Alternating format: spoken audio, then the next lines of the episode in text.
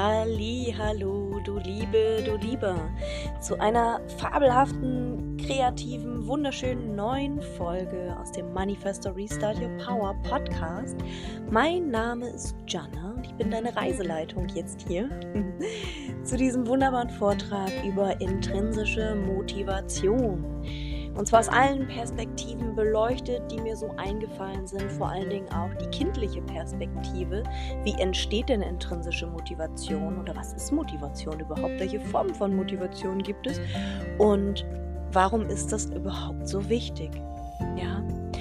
Und ich lade dich dazu ein, deine Barrieren zu senken, dich auszudehnen und dich jetzt voll einzulassen auf diesen Körper, auf diesen Körperprozess, wollte ich schon sagen, auf diesen Vortrag, den Körperprozess, den gibt es wahrscheinlich später noch irgendwann dazu zur Motivation, ja, so wie es aussieht, will einer raus.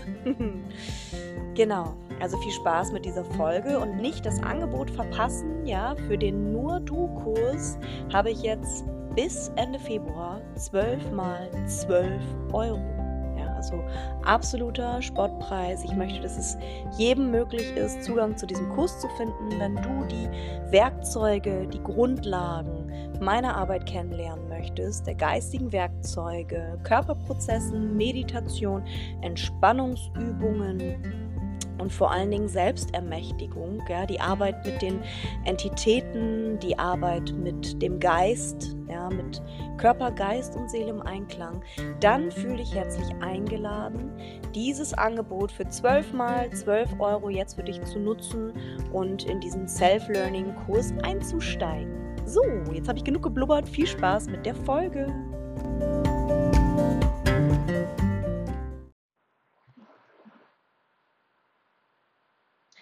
Intrinsische Motivation ist etwas, was komplett von innen herauskommt, aus jedem Menschen. Und wir sind alle dazu fähig, intrinsische Motivation aus uns selbst heraus zu schöpfen. Jeder einzelne Mensch und jedes einzelne Kind, ja, auch die kleinsten Kinder, sind schon in der Lage, ihrer eigenen inneren Neugier und Freude an etwas ganz selbstständig nachzugehen. Und intrinsische Motivation entsteht ganz natürlich. Da braucht man keinen Fokus setzen auf, oh, wie kann ich jetzt intrinsische Motivation herstellen? Ja, die ist uns angeboren. Die entsteht einfach, weil man in Verbundenheit mit seiner Umwelt ist.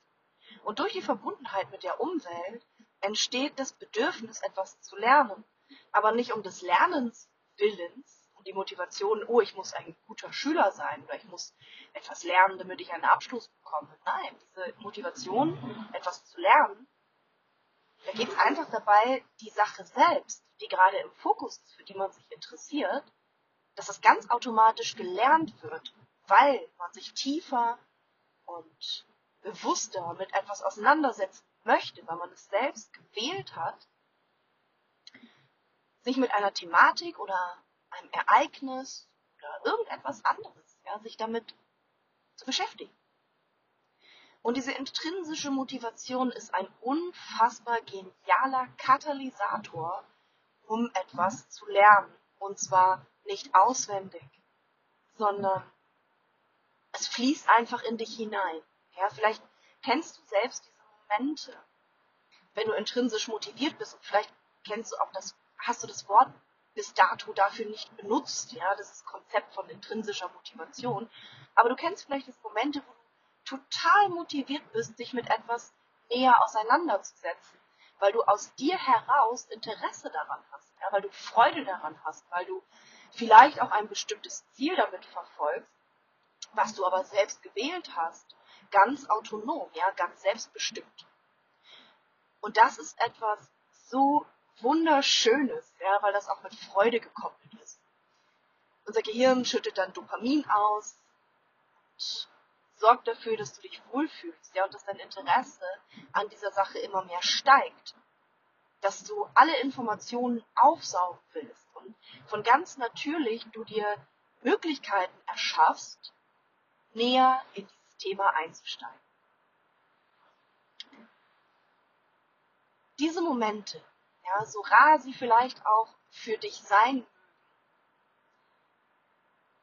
die sind von ganz, ganz, ganz großer Bedeutung. Vielleicht hast du das schon mal festgestellt.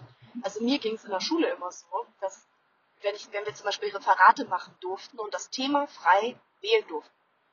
Ja, wenn ich mir das Thema aussuchen durfte, dann war ich so krass motiviert, dieses Referat vorzubereiten. Und dann musste ich auch nicht auswendig lernen, irgendwelche langweiligen Daten und Fakten, die mich zu dem Zeitpunkt null interessiert haben. Nein, ich habe das Thema selbst gewählt und alles dazu, was ich dazu kriegen konnte, habe ich aufgesaugt wie ein Schwamm und es ist einfach so in mich übergegangen. Ja? Deswegen konnte ich immer wahnsinnig gut in der Schule Referate halten, weil ich, ich hatte immer tolle Deutschlehrer oder ne, in den Bereichen, wo man halt Referate gehalten hat, sind ja weniger oft die Naturwissenschaften, mehr die Geisteswissenschaften. Und in diesem Bereich, wenn das Thema frei wählbar war oder zumindest aus einem Kontingent von Themen, ich eins gefunden habe, was mich dann doch irgendwie interessiert,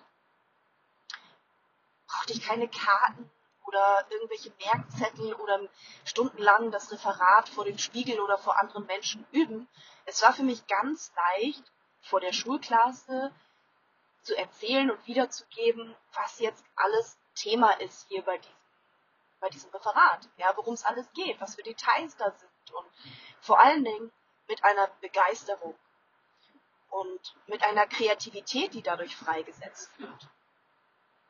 Und das ist etwas, was ich leider in der Schule, in der Regelschule etwas vermisst.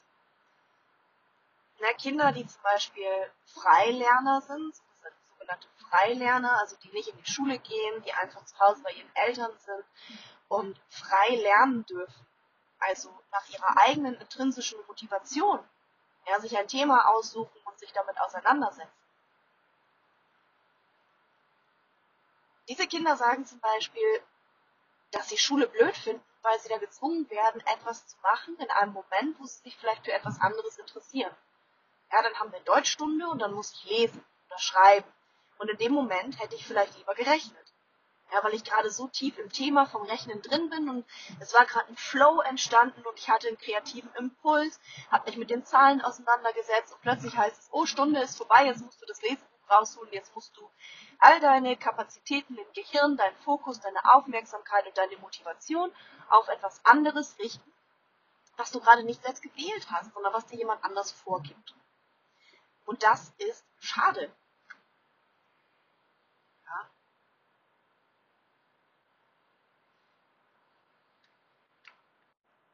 Was dadurch entsteht, dass Kinder in der Schule, in der normalen Regelschule nicht frei bestimmen dürfen, wann sie was lernen und wann sie sich mit welchen Themen beschäftigen, müssen natürlich in dem Moment intrinsische Motivationen unterdrückt werden. Wenn ich gerade im Unterricht sitze, bleiben wir bei dem Beispiel und ich habe mich mit Mathe beschäftigt und ich habe Freude daran, ich habe gerade Flow, ich rechne etwas und dann sagt jemand so, jetzt musst du Stopp machen und etwas anderes tun. In dem Moment muss das Kind diese intrinsische Motivation, ja, diese vielleicht intrinsische Motivation, diesen, diesen Flow unterbrechen und etwas anderes tun. Ja, das ist einfach vorgeschrieben. Es darf nicht anders sein. Und das ist der Moment, wo neurochemisch hemmende Stoffe ausgeschüttet werden im Gehirn. Und das Kind eben nicht mehr selber wählen darf. Ja, also muss die Bedürfnisse, die es in dem Moment hat, zum Beispiel zu rechnen. Ja, es kann auch was ganz anderes sein. Es kann auch sein zu essen, zu trinken oder sich zu bewegen. Was ich auch ganz oft sehe im Unterricht ist, dass Kinder sich gerne bewegen würden. Ja, gerade Jungs, Mädchen können das ein bisschen besser, aus dem, was ich beobachtet habe, sich damit beschäftigen ähm, und still sitzen. Das können Mädchen vielleicht ein bisschen besser äh, in, in diesem Grundschulalter als Jungs. Und die Möglichkeit in dem Moment sich zu bewegen, ja, und die Energie, die in dir ist, zu kanalisieren, zu transformieren, rauszulassen, die ist dir dann nicht gegeben. Ja, das ist auch schade. Weil jedes Mal, wenn das geschieht in der Schule, auch in anderen Kontexten, auch zu Hause mit den Eltern, auch im Kindergarten oder in irgendwelchen anderen Gruppen, ja, in denen Kinder aktiv sind, muss ein Bedürfnis dieses Kindes unterdrückt werden, ja, dieses Menschen. Und Kinder sind ganz schlecht darin, Bedürfnisse zu unterdrücken. Wenn du eigene Kinder hast, dann weißt du das vielleicht oder mit Kindern arbeitest. Kinder sind unglaublich schlecht darin, Bedürfnisse zu unterdrücken. Und das ist verdammt nochmal was Gutes. Ja. Denn was haben wir denn später für Erwachsene? Vielleicht kennst du das aus deiner eigenen Geschichte. Vielleicht bist du auch Coach, beschäftigst dich mit anderen Menschen, mit der Psychologie von Menschen, so wie ich, und beobachtest immer mehr unglückliche, ungesunde Menschen, die mit Psychosomatik zu tun haben, ja, deren, deren Bedürfnisse so enorm unterdrückt sind, dass sie sie gar nicht mehr wahrnehmen in bestimmten Bereichen. Und das geschieht, wenn dir deine intrinsische Motivation weggenommen wird und du bestimmten Rahmen, Richtlinien und Regeln folgen musst, ja, die gar nicht deine eigenen sind, die in dem Moment gar nicht deinen Bedürfnissen entsprechen.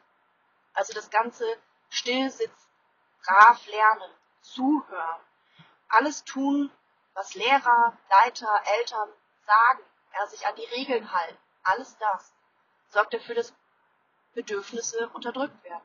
Und somit auch die intrinsische Motivation eines Kindes immer geringer wird mit der Zeit, weil es lernt, sich anzupassen.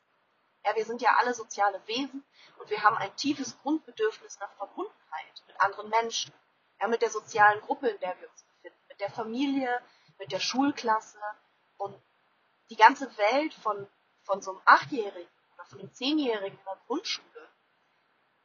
Ja, die ganze Welt, die dieses Kind kennt, ist halt Eltern, Freunde, Verwandte und Schule. Vielleicht noch ein paar Spielgruppen oder Freizeitaktivitäten, Sportgruppen. Ja. Aber dieses Kind ist ja sich noch nicht bewusst, dass es eine ganz große, riesengroße, weite Welt gibt und ganz viele andere Dinge zu entdecken. Es ist in diesem Moment halt die, die Ebene, auf der das Kind nach Verbundenheit sucht. Ja, es hat noch nicht die perzeptuelle Fähigkeit zu sagen, ja gut, dann suche ich mir halt außerhalb meiner Familie und des Schulkontextes, sobald ich 18 bin und das selber entscheiden darf, suche ich mir halt irgendwo auf der Welt meine Wahlfamilie, äh, die dann zu mir passt, ja. Dieses, dieses Denken ist halt noch nicht da, diese Fähigkeit. Und die Verbundenheit zu den Menschen, die einem nahe sind, mit denen man täglich Zeit verbringt, ist auch enorm wichtig, um soziale Fähigkeiten, Sozialkompetenz, um Empathie, und äh, Theory of Mind und alles das zu lernen. Ja, das ist super wichtig für ein Kind, für alle Menschen. Also passt sich das Kind der Umgebung an, ja, weil es das Grundbedürfnis nach Verbundenheit mal hat. Und wenn diese Umgebung dir sagt, dass du nur wertvoll bist, nur geliebt wirst, wenn du funktionierst, wenn du Leistung bringst, wenn du still sitzt, die Klappe hältst und das tust, was andere dir sagen, ja, dann wirst du zum Objekt der Wünsche und Bedürfnisse von jemand anderem und nicht auf deine eigenen ausgerichtet. Du bist in dem Moment wirklich ein Opfer des Systems. Ja, und da möchte ich wirklich auch den Begriff strukturelle Gewalt mit anbringen, weil gerade hier in Deutschland empfinde ich das als extrem krass, wie diese strukturelle Gewalt Eltern und Kinder negativ beeinflusst. Ja, strukturelle, strukturelle Gewalt ist vielleicht ein extremer Begriff. Ja, aber ich sehe das so, ich nehme das so wahr. Kinder, die nach Hause kommen von der Schule und Bauchschmerzen haben, die in der Schule sitzen mit Kopfschmerzen, die sich nicht konzentrieren können, die nicht da sein wollen, die massive Zunahme von irgendwelchen Diagnosen von ADS über ADHS, über Autismus, über Lernstörungen und so weiter. Ja, wo kommt es denn her? Wo kommt es her? Warum entwickeln Kinder eine Möglichkeit, ja, und ich sehe das tatsächlich so, dass Kinder eine Möglichkeit entwickeln, sich am Schulsystem vorbeizuschummeln. Eigentlich sind die sehr schlau. Ja? Die wissen, dass sie mit dem nicht klarkommen. Die wissen, dass sie sich nicht in eine, in eine Rolle zwängen lassen wollen. Ja? Die wissen, dass sie nicht ein, kein Objekt sein wollen. Vielleicht nicht bewusst. Das ist vielleicht kein explizites Wissen dieser Kinder, aber implizit im Unterbewusstsein, energetisch, bringen diese Kinderseelen ja eine Information mit. Ein Auftrag, eine, etwas, was auf Seelenebene immer da ist und immer verfügbar ist für diese Kinder. Und sie spüren intuitiv, dass sie diese Seelenebene, diesen Auftrag, den sie hiermit hergenommen haben, was sie hier mal machen wollen auf dieser Welt, dass sie das unterdrücken müssen, wenn sie hier funktionieren wollen in diesem System, wenn sie Verbundenheit wollen, wenn das Grundbedürfnis nach Verbundenheit erfüllt werden soll, dann müssen sie sich selbst unterdrücken. Und das führt zu einer absoluten Diskrepanz zwischen den eigenen Bedürfnissen, den gesellschaftlichen, elterlichen und schulischen Bedürfnissen. Und wenn ich mir überlege, dass Deutschland mit eins der wenigen Länder ist, wo man auf gar keinen Fall ja, sein Kind zu Hause unterrichten darf, wo es absolut, ich sag mal, mehr oder weniger unmöglich ist. Ja, es gibt ganz, ganz, ganz geringe Ausnahmesituationen, bei wirklich schlimmer Krankheit zum Beispiel, ja, oder wenn man seinen Wohnsitz abmeldet und sich als Reisende deklariert und im Bus lebt, oder ja, es gibt ein paar äh, Ausweichmöglichkeiten, die sich Eltern geschaffen haben, um an diesem System vorbeizukommen, ja, damit ihre Kinder halt eben nicht nach Hause kommen mit Bauchschmerzen und sagen, Mama, ich will da nicht mehr hin, das ist ganz schrecklich da, ja. Und egal, ob das jetzt die Lehrer sind, mit denen die Kinder ein Problem haben, ob es Mitschüler sind, mit denen die Kinder ein Problem haben, im Grunde genommen ist es vollkommen egal, warum sie nicht zur Schule wollen. Wichtig ist doch, wenn mein Kind nach Hause kommt und sagt, ich will da nie wieder hin, es ist so schrecklich da, dass ich nicht antworten muss, du musst aber, sonst kommen Mama und Papa ins Gefängnis. Ja, ich meine, was ist das für ein Konzept? Ja, es ist natürlich nicht in jedem Bundesland so. Es gibt Bundesländer, da kommen Mama und Papa ins Gefängnis, wenn das Kind gewissen, in einem gewissen Rahmen nach gewisser Aufforderung und irgendwelchen behördlichen Interventionen eben nicht in die Schule gehen. Ja, dann können Mama und Papa tatsächlich ins Gefängnis kommen. Es sind hohe Geldstrafen, die das sind. Die Polizei steht vor der Tür und holt die Kinder ab und begleitet sie Schule. Ich meine, wo leben wir? Ja, das ist, also meiner Meinung nach, das ist das Wort strukturelle Gewalt hier ziemlich angemessen. Auch habe ich mal ähm, recherchiert und mitbekommen, dass äh, es sollte eine freie demokratische Schule gegründet werden. Ja, da haben sich Eltern und auch Lehrer zusammengesetzt, haben gesagt, wir wollen eine demokratische Schule gründen und haben dieses Konzept eingereicht am Kultusministerium, wollten natürlich die Genehmigung dafür haben. Und in dem Schreiben vom Kultusministerium stand doch tatsächlich wortwörtlich drin, dass das Konzept der demokratischen Schule nicht dem demokratischen Grundsatz der Bundesrepublik Deutschland äh, äh, gleichkommt und dass diese Prinzipien, die in dieser Schule unterrichtet werden sollen, ja, unter anderem, dass Schüler und Lehrer und Eltern Mitbestimmungsrecht haben darauf, was für Inhalte im Unterricht äh, beigebracht werden, ja, welche Themen behandelt werden und so weiter, wie halt der Demokratiegedanke ja eigentlich auch äh, sich selbst darstellt. Ja. Rein theoretisch bedeutet Demokratie, dass jeder Mitspracherecht hat. Und ziemlich lustig fand ich, dass dieses Mitspracherecht von Eltern, Schülern und Lehrern, ja, weil auch Lehrer machen ja nicht den Lehrplan, der Lehrplan wird ja vom Gesetzgeber, von den Bundesländern vorgegeben, dass diese Lehrpläne eben nicht von anderen außer dem Gesetzgeber, außer den Ministerien vorgegeben werden darf, weil das nicht demokratisch wäre. Ja, finde ich, fand ich eine sehr interessante Aussage.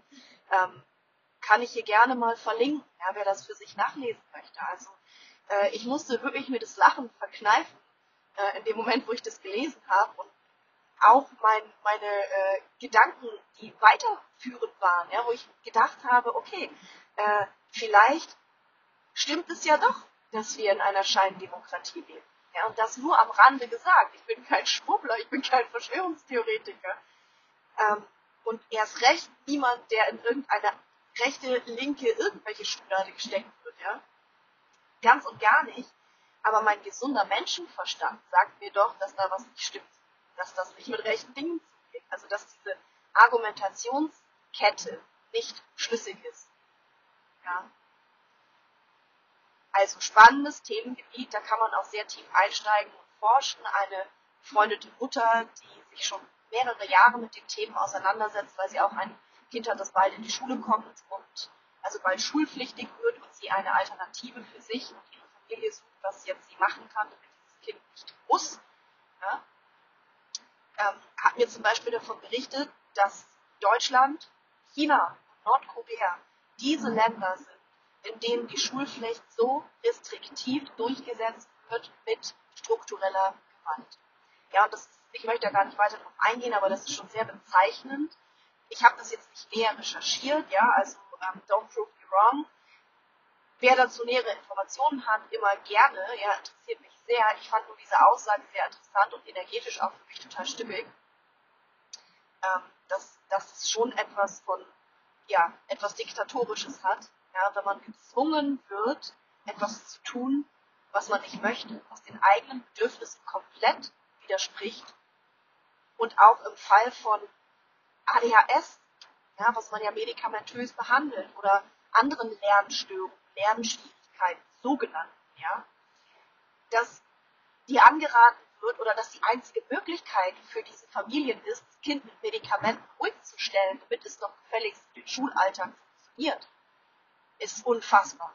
Also da, da stellen sich mir die Nackenhaare auf und da werde ich auch echt böse, ja, da werde ich echt wütend, weil ich so viele Berichte auch von Eltern ge gehört habe, ja, weil ich mich mit dem Thema Freilernen beschäftigt habe, wo Eltern in Tränen ausgebrochen sind, die vielleicht ein oder zwei Jahre ihrem Kind Medikamente gegeben haben, damit es in der Schule funktioniert, ja, weil es vielleicht erste, zweite, dritte Klasse überfordert war mit all diesen Strukturen und Regeln, den, den Bedürfnisunterdrückungsmechanismen, der strukturellen Gewalt, die in der Schule vorherrscht, ja, an dem Ton, der in der Schule vorherrscht, der, den didaktischen und methodischen Regeln, die die Lehrer halt anwenden müssen, um diese Kinder in ein bestimmtes Schema zu pressen ja, um den bestimmte Lerninhalte, um den Lehrplan zu verfolgen. Und dass diese Kinder emotionale Ausraster haben, ja, dass sie vielleicht Wutausbrüche haben, dass sie ihre Energie nicht mehr unter Kontrolle haben, leuchtet mir persönlich vollkommen ein. Wenn ich mich stundenlang in der Schule selbst unterdrücken muss und meine eigenen Bedürfnisse nach Bewegung, nach Bindung, nach Liebevolligkeit, nach intrinsischer Motivation, nach Sprechen, über etwas sprechen, wenn ich das alles unterdrücken muss, ist es für mich eine natürliche Reaktion von Kindern, dass sie emotionale Ausbrüche haben. Ja? Und es ist keine Krankheit. Es ist etwas, ein Symptom, das aus diesem ja, sehr veralteten System, sehr restriktiven System und auch sehr gewaltvollen System herausgeht. Ja, und da möchte ich gerne Erich Fromm zitieren. Den liebe ich. Ja, die Gesunden sind die Kranken und die Kranken sind die Gesunden. Wer in einer absolut kranken, fehlgeleiteten Gesellschaft Symptome hat, ja, der zeigt doch, dass er noch funktioniert, dass er noch auch mit seiner Seele in Kontakt ist, dass er noch mit seinem Herzen und seinen eigenen Bedürfnissen in Kontakt steht. Und darauf sollten wir achten, ja, dass genau die Kinder, die Symptome zeigen, die mit Bauchschmerzen nach Hause kommen, die die Migräne kriegen, die Nahrungsmittelunverträglichkeiten entwickeln, Allergien, die vielleicht extreme Sehschwierigkeiten entwickeln, die sogenannte Krankheiten ja, wie ADHS entwickeln oder irgendwelche anderen Störungen, irgendwelche Zwangsstörungen, irgendwelche Ticks, die vielleicht auch einfach nur sich Methoden entwickeln, ja, wie sie den Unterricht vermeiden können, indem sie lange auf dem Klo sitzen oder indem sie Fragen stellen, die provokant sind. Das sind doch diese Menschen, die braucht unsere Gesellschaft und das sind doch die Kinder, die wir haben wollen. Unangepasste Kinder. Kinder, die selber denken, Kinder, die noch Zugang zu ihren eigenen Bedürfnissen, ihren eigenen Gefühlen haben. Das ist das, was wir wollen. Das ist jedenfalls das, was ich will. Und das ist das, was ich zumindest von der Seite meiner Eltern weitestgehend erlebt habe. Weshalb ich vielleicht auch darüber sprechen kann. Weshalb mein Herz dafür schlägt. Ja, natürlich, ich bin zur Schule gegangen, ganz normal, ich hatte nicht die Wahl. Ich kann aber auch nicht behaupten, dass ich die Schule als so unglaublich schrecklichen Ort empfunden habe. Kann ich nicht sagen. Ja, ich bin gut zurechtgekommen in der Schule, weil meine Eltern aber auch nicht den großen Leistungsanspruch haben. Ja, die haben nicht gesagt, du musst eins und zwei schreiben und sonst bist du nichts wert. Die haben gesagt, ja, wenn dir Mathe nicht liegt und du hast eine vier, ist doch in Ordnung. Oder möchtest du vielleicht Nachhilfe haben? Ja, wir können ja alles organisieren. Alles ist möglich.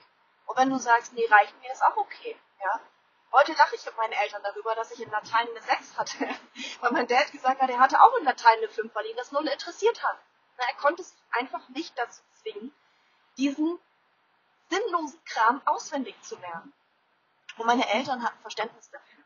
Ja, und das ist, das ist ein ganz, ganz wichtiger Meilenstein. Wenn du jetzt als Eltern zuhörst, dann ist es schon mal eine grundlegende, wichtige Sache, dass dein Kind von dir unterstützt bekommt. Ja, dass es weiß, es kann mit einer schlechten Note nach Hause kommen, es kann mit einer roten Karte nach Hause kommen und es wird ihm nicht gesagt, dass es falsch ist, es wird so angenommen, wie es ist und da wird eine Lösung gesucht. Und im Zweifelsfall wird halt ein Termin mit dem Lehrer gemacht und darüber gesprochen, was hier eigentlich los ist. Ja, und noch schöner ist natürlich, wenn du als Eltern dein Kind selbst sprechen. Wenn du es nicht zum Objekt deiner eigenen Wünsche und deiner Vorstellungen und deiner Ideale machst, sondern sagst, okay, ich, ich kann mich gar nicht in das Kind hineinversetzen, ja, oder nur teilweise. Ich überlasse dem Kind, was es dazu sagen möchte, dass es seine Gefühle ausdrücken darf, dass es seine Gedanken ausdrücken darf und dass es vielleicht das Gespräch mit dem Lehrer selber führen darf. Ja, dass es halt sagt, Frau Klassenlehrerin, ich bin damit was nicht einverstanden, wie Sie mit mir reden oder was hier geschieht und ich möchte darüber reden. Ja, oder mit dem, mit dem Schulleiter oder mit wem auch immer. Es ist einfach unfassbar wichtig, dass wir den Kindern die Autonomie, die Selbstbestimmtheit, die Selbstwirksamkeit zurückgeben.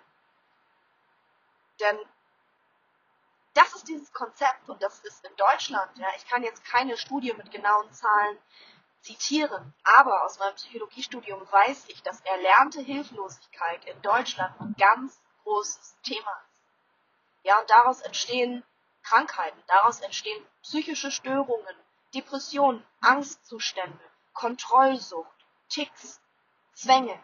Das kann alles entstehen und ich möchte hier niemandem Angst machen, darum geht es mir aber diese Dinge können entstehen, indem wir Menschen die Selbstwirksamkeit, die eigene Kreativität, die intrinsische Motivation, dem Folgen der eigenen Bedürfnisse, indem wir diesen Menschen das einfach absprechen und sagen, ich bin hierarchisch über dir, ich bin hier der Lehrer oder der Papa oder die Mama oder die Oma oder äh, der Uniprofessor oder der Chef, ich bin über dir und du hast mir zu folgen.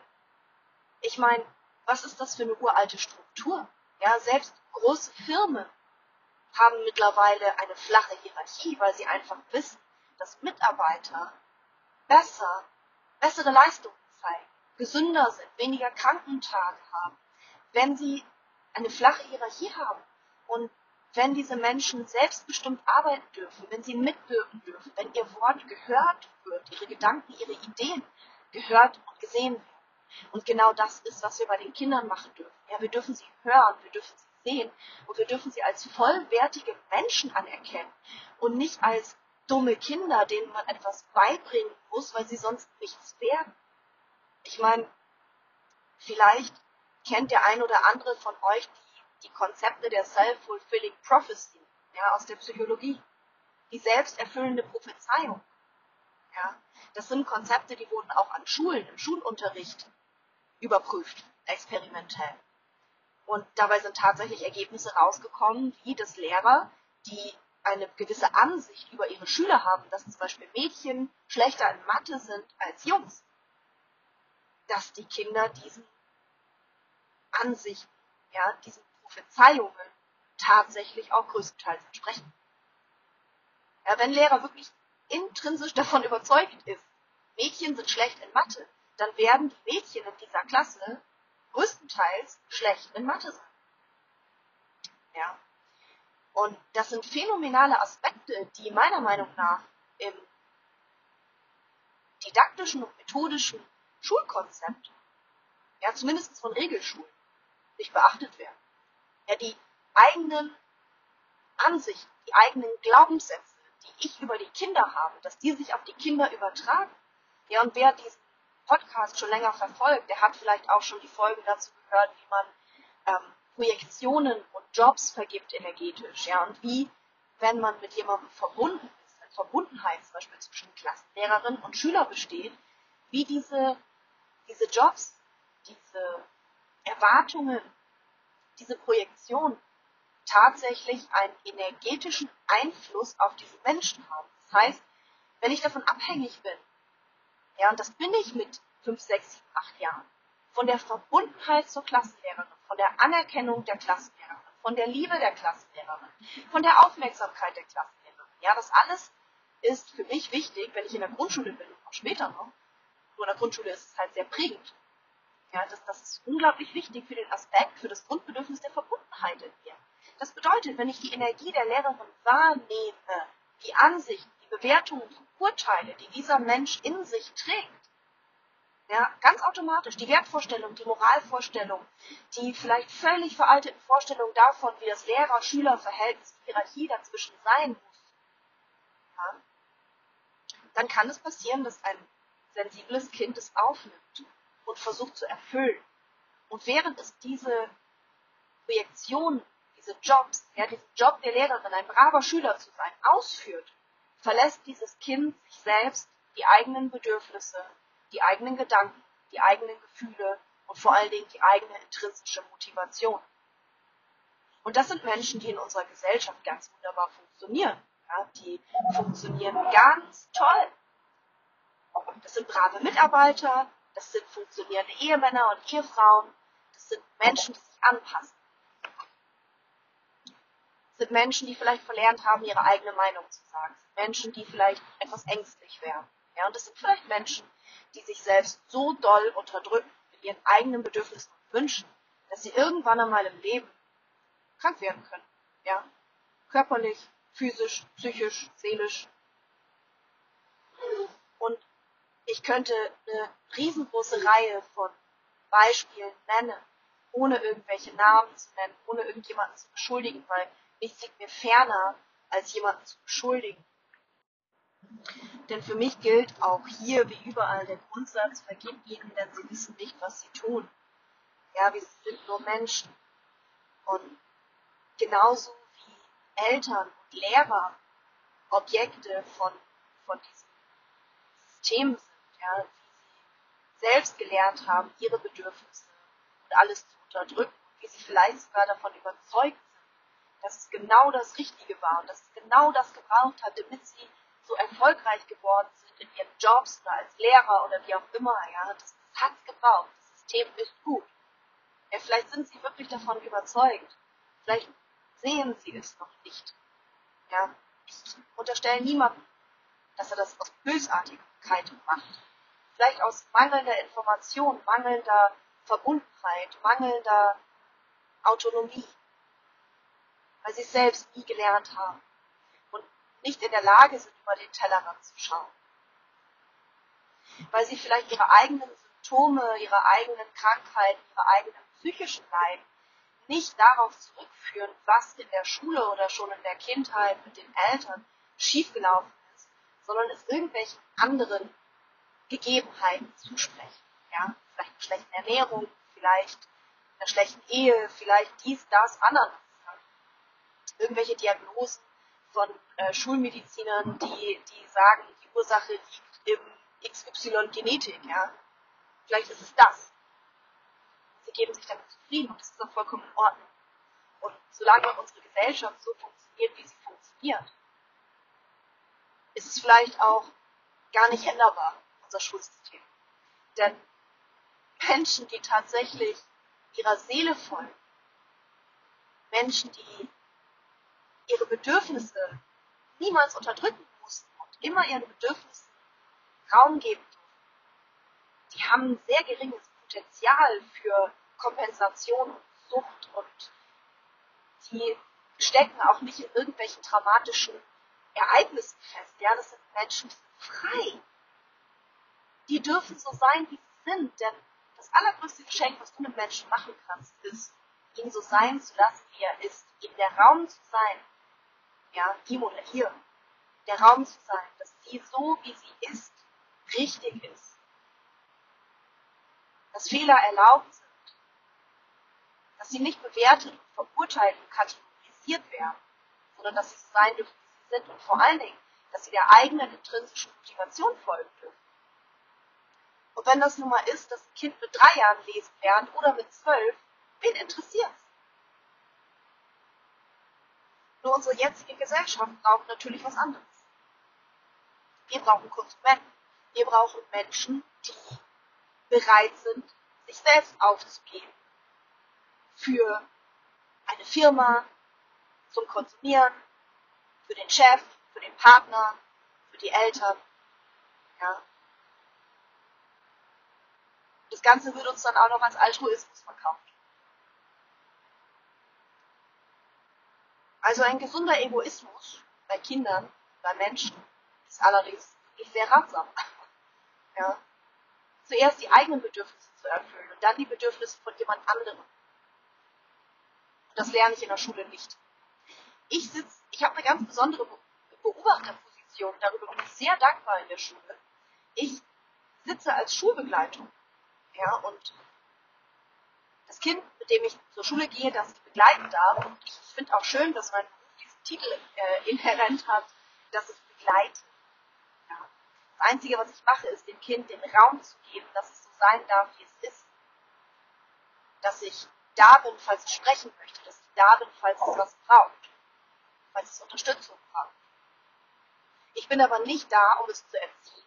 Ich bin auch nicht da, um es zu unterrichten oder irgendwelche, ich habe keinen Lehrauftrag, ja. Ich bin einfach nur da, um dem Kind Sicherheit zu geben.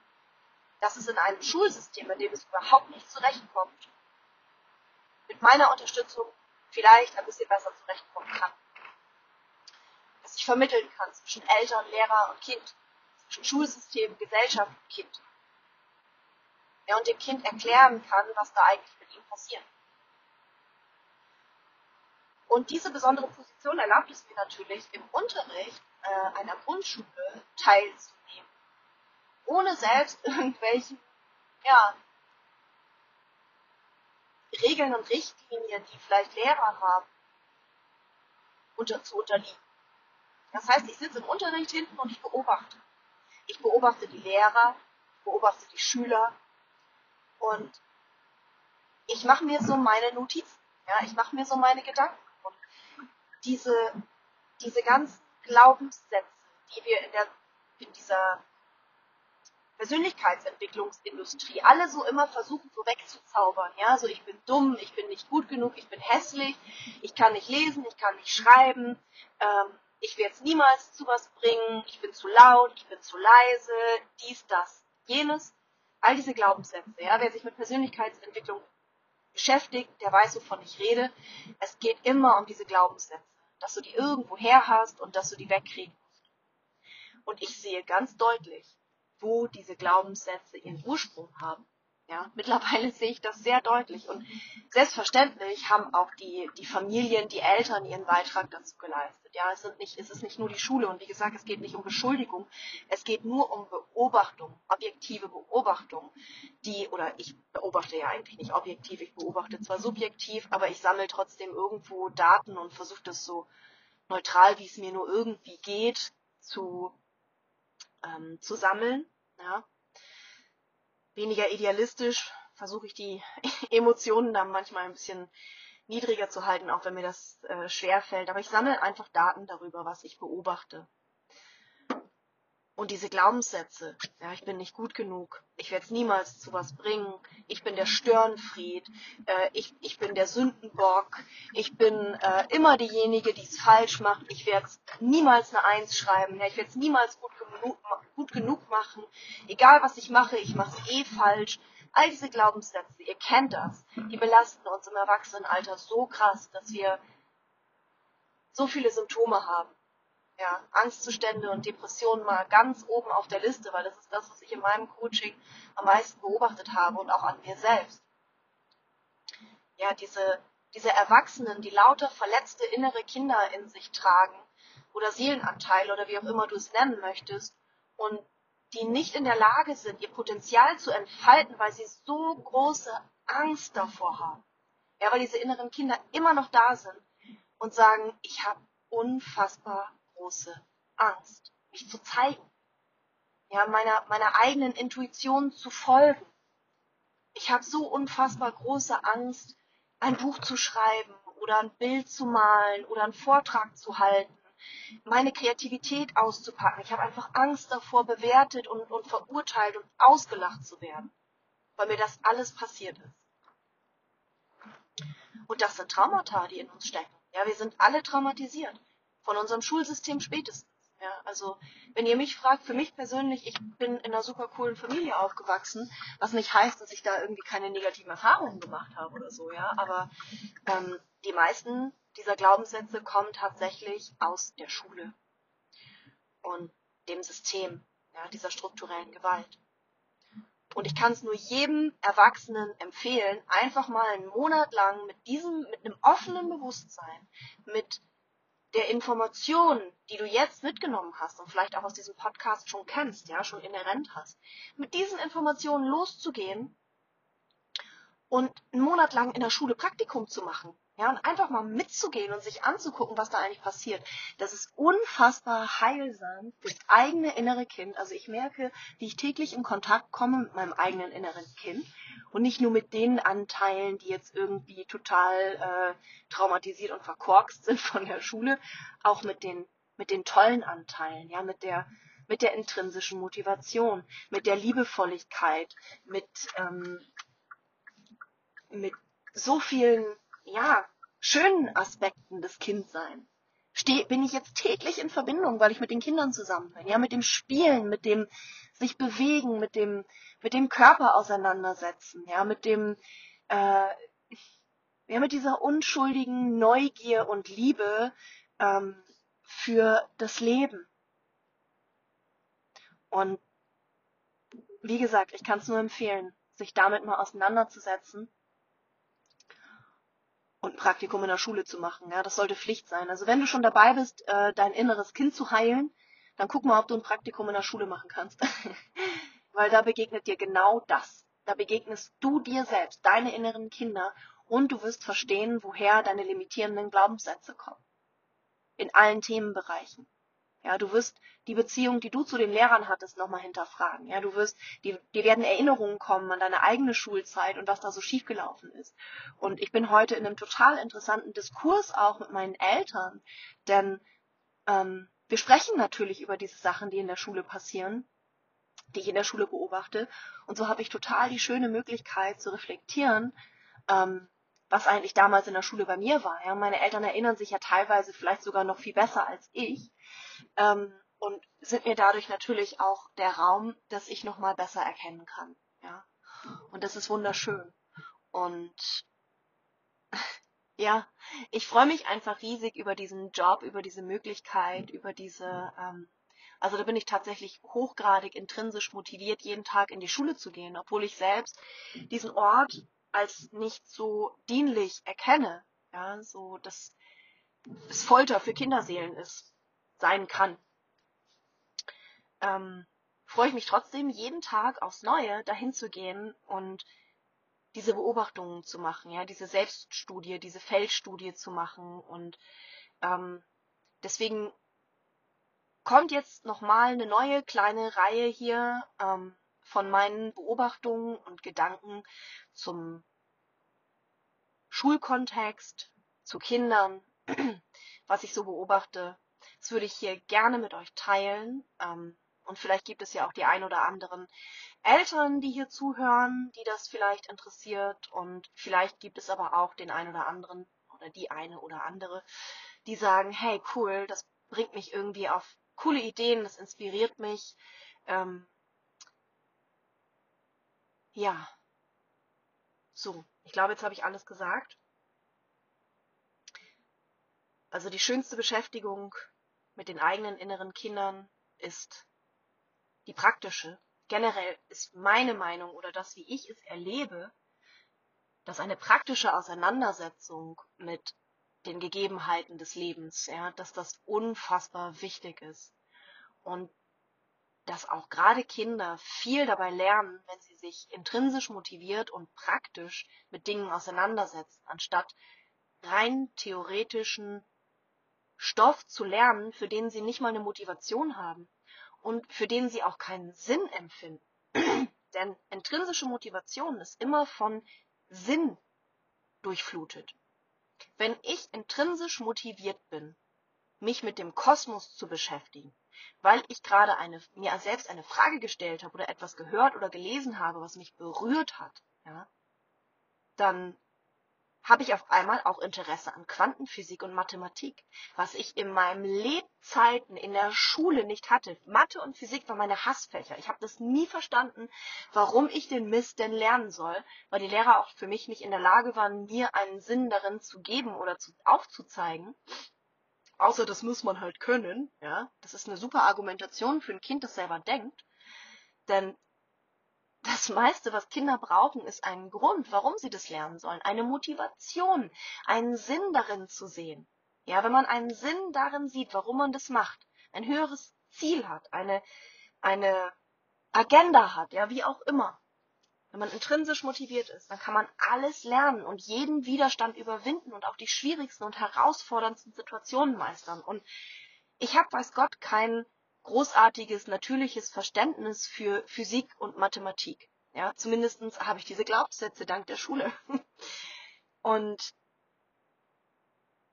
in dem Moment, wo ich angefangen habe, mich mit Spiritualität zu beschäftigen, kam plötzlich das Interesse für Physik, für Quantenphysik, für den goldenen Schnitt in der Natur, ja, dass ich, ich habe irgendwann die Zusammenhänge gesehen, dass man in der Natur, in einem Blumenkohl, in einem Kaffeeol, in einem Romanesco äh, den goldenen Schnitt sehen kann, ja, und das hat mich fasziniert. Da war ich dann völlig da und habe gedacht, cool, jetzt will ich alles darüber wissen. Weil ich intrinsisch motiviert bin. Ich meine, wie genial ist es, dass die Natur ein Gemüse hervorbringt, das nach einem, das nach dem mathematisch goldenen Schnitt, also einem völlig harmonischen Muster gebaut ist. Ja, da verknüpfe ich Mathematik mit äh, Spiritualität, mit Biologie. Äh, da sind alle Fächer für mich miteinander verknüpft und all mein Wissen fließt da ein. Und die intrinsische Motivation, darüber mehr zu wissen, gibt mir die Möglichkeit, mich auch mathematisch und physikalisch damit auseinanderzusetzen, obwohl mich Mathe und Physik null interessieren. So. Und so entsteht für mich intrinsische Motivation.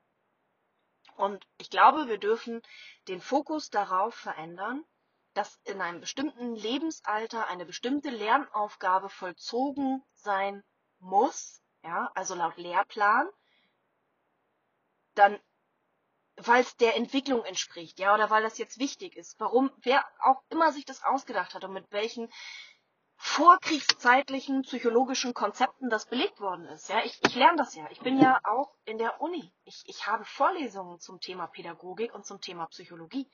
Und uralte Konzepte ja, von Vertretern wie Jean Piaget werden heute noch als Grundlage für den Lehrplan benutzt, obwohl sie längst überholt sind. Und da dürfen wir uns dann tatsächlich mal fragen, ob wir auf so ein System weiter bauen wollen oder ob wir uns endlich mal zusammensetzen und nach einer Lösung suchen, die für alle beitragend ist. Ja, und dazu lade ich ein, selber zu denken und eine Lösung zu suchen. Für dich persönlich und vielleicht bist du ja auch wie ich jemand, der der gerne auch weiterdenkt und an kollektive Lösungen, an Lösungen für Gesellschaften, an Lösungen für ähm, ja ganze Gemeinschaften denkt, ja, dann tu das. Ich meine, wenn es die Bauern schaffen, aufzustehen und einen Aufstand zu machen, warum gehen dann Eltern nicht auf die Straße oder in die Schulen und sagen, wir machen das nicht mehr mit? Wir wollen unser Kind nicht mit Bauchschmerzen in die Schule schicken, unter Tränen und Symptomen. Wir wollen unserem Kind keine Medikamente geben, damit es in der Schule funktioniert. Wir wollen, dass das Schulsystem sich verändert. Und das schaffen wir nur, wenn wir gemeinsam von innen heraus etwas verändern. Denn wir brauchen nicht darauf warten, dass das die Politik für uns macht. Wir sind das Volk und wir dürfen aufstehen und fordern, ja, Veränderung fordern. Wir dürfen in die Schulen gehen und unbequem werden. Ja, dass wir immer wieder Gespräche mit Lehrern suchen, immer wieder Konzepte in Frage stellen, dass wir unbequem werden, so dass dieses Ausruhen, auf das es so funktioniert, für Lehrkräfte, für Schulen, für Bundesministerien und so weiter, dass es eben nicht mehr bequem ist dass sie mit ihren Ausreden und ja, es gibt leider hier nichts zum Ankreuzen für ihren Wunsch, mit ihrer Bürokratie, dass sie damit nicht mehr weiterkommen, weil wir es nicht mehr mitmachen. Darum geht's. Ja. Und dazu lade ich ein. Friedlicher Protest, like Gandhi. so, in diesem Sinne, ein wunderschönes Wochenende.